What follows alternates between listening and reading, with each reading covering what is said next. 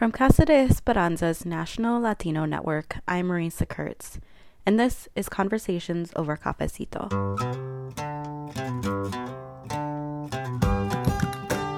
In celebration of Mother's Day, we've invited members of our staff and network to reflect on their experiences having or being a mother and or a mother figure and how that has impacted their work supporting women and girls. This week, we bring you a collection of stories focusing on motherhood the good, the challenging, and those that fall in between. People will share moments of struggle, sadness, joy, and hope, which some may find difficult to hear. From wherever you're listening, thank you for tuning in to Conversations over Cafecito. When Paula Gomez Stordy was five years old, her mother sent her to live with her grandmother in Chile. Paula reflects on this experience, understanding as a mother now herself how the decision was driven by love and how this has guided the way she parents her own children.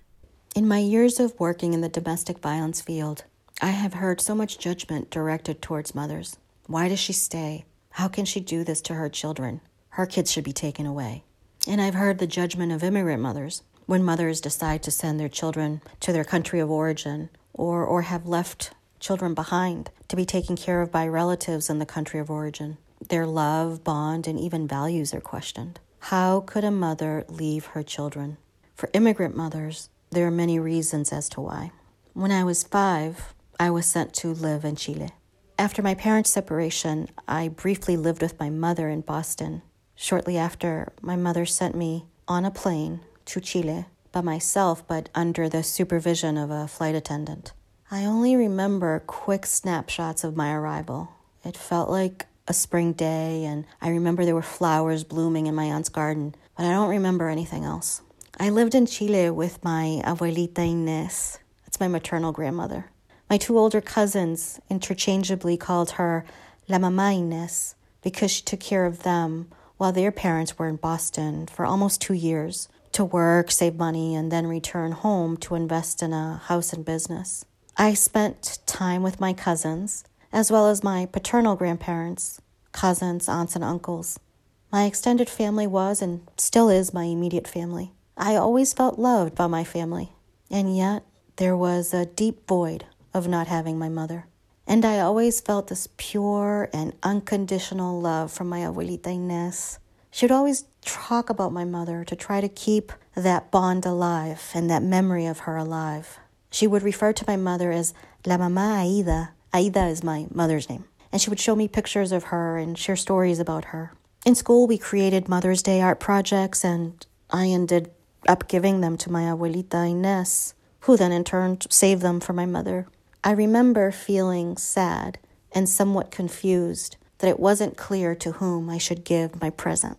I was eight years old the next time I saw my mother, and again, I just have snapshots of memories from that day. I remember me and my maternal family went to the airport to pick her up. And at the airport, I saw my father also arrive in Chile on the same flight. I always thought that was a coincidence. They were separated, yet they just happened to be on the same flight to Chile. I realized my parental family wasn't there to welcome my dad and I felt confused and a little sad. So I hugged him and then I left with my maternal family. It wasn't until I was in my 20s when I realized that that arrival and the same flight to Chile was not a coincidence. They had both been deported because they were living in the US with an expired visitor visa. That also explained what was unexplainable at eight years old.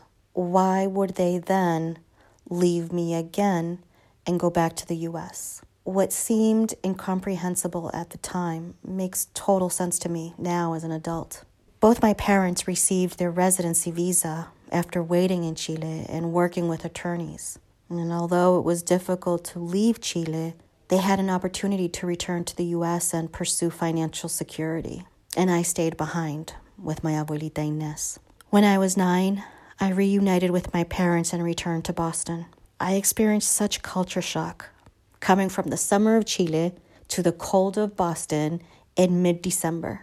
Initially, it seemed novel and interesting, learning so many new things, but after realizing that this would be my permanent home, I began to long for Chile and everything I left behind. I had forgotten my English and felt such impotency when I couldn't communicate or I couldn't understand what I assumed was a funny punchline of a movie because I saw everyone laughing. Eventually, I learned English with the assistance of my English tutor, Sister Eleanor, from Blessed Sacrament School in Cambridge, Massachusetts. And at the end of most school years, my mother would send me back to Chile during summer vacations to be looked after my grandmother and my family. I looked forward to these Boston summers and Chile winters because I had established friendships in both countries. And as a teenager in the 80s in Chile, I also experienced the constant undertones of political unrest that impacted my family and the community in Chile. The fear of militia was palpable. Curfews, military surveillance, and stories of loved ones gone missing, tortured, and killed certainly impacted me and motivated me to work towards social justice.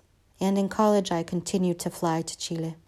After college, despite my immigrant mother's disappointment that I didn't follow a more glamorous career path, I accepted a job offer as a victim witness advocate supporting victims of crime in the Suffolk County District Attorney's Office. If children had to be present in the court as a victim or witness, I made sure that they had a tour of the courthouse before they attended their court hearing.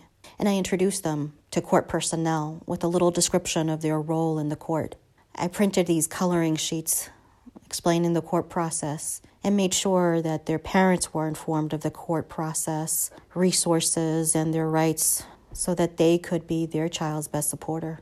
I spent years working with children and adult survivors, and eventually I worked as a director of a domestic violence shelter. Going to work each day, I saw children arrive at the shelter traumatized, toddlers unable to speak, school aged children wetting their beds, and children of all ages experience separation anxiety and even terror when they separated from their mothers, while their mothers attended house meetings or support groups. Some teenagers were angry and combative, while others were over accommodating and parentified. Looking back, I realized that my rushes of adrenaline and feelings of complete exhaustion were physical embodiments of my vicarious trauma and memories of my own trauma and loss. Through this work, I've learned many lessons. And as I saw the signs of children and families healing at the shelter, a part of me also began to heal as well through vicarious growth and vicarious resilience. I waited until I was 32 years old to be a mother in hopes of having all the tools necessary to be the best mother I could be to my children. I became pregnant while I was a shelter director. I remember feeling joy when I received these art projects from the children living at the shelter, celebrating the early arrival of my premature baby.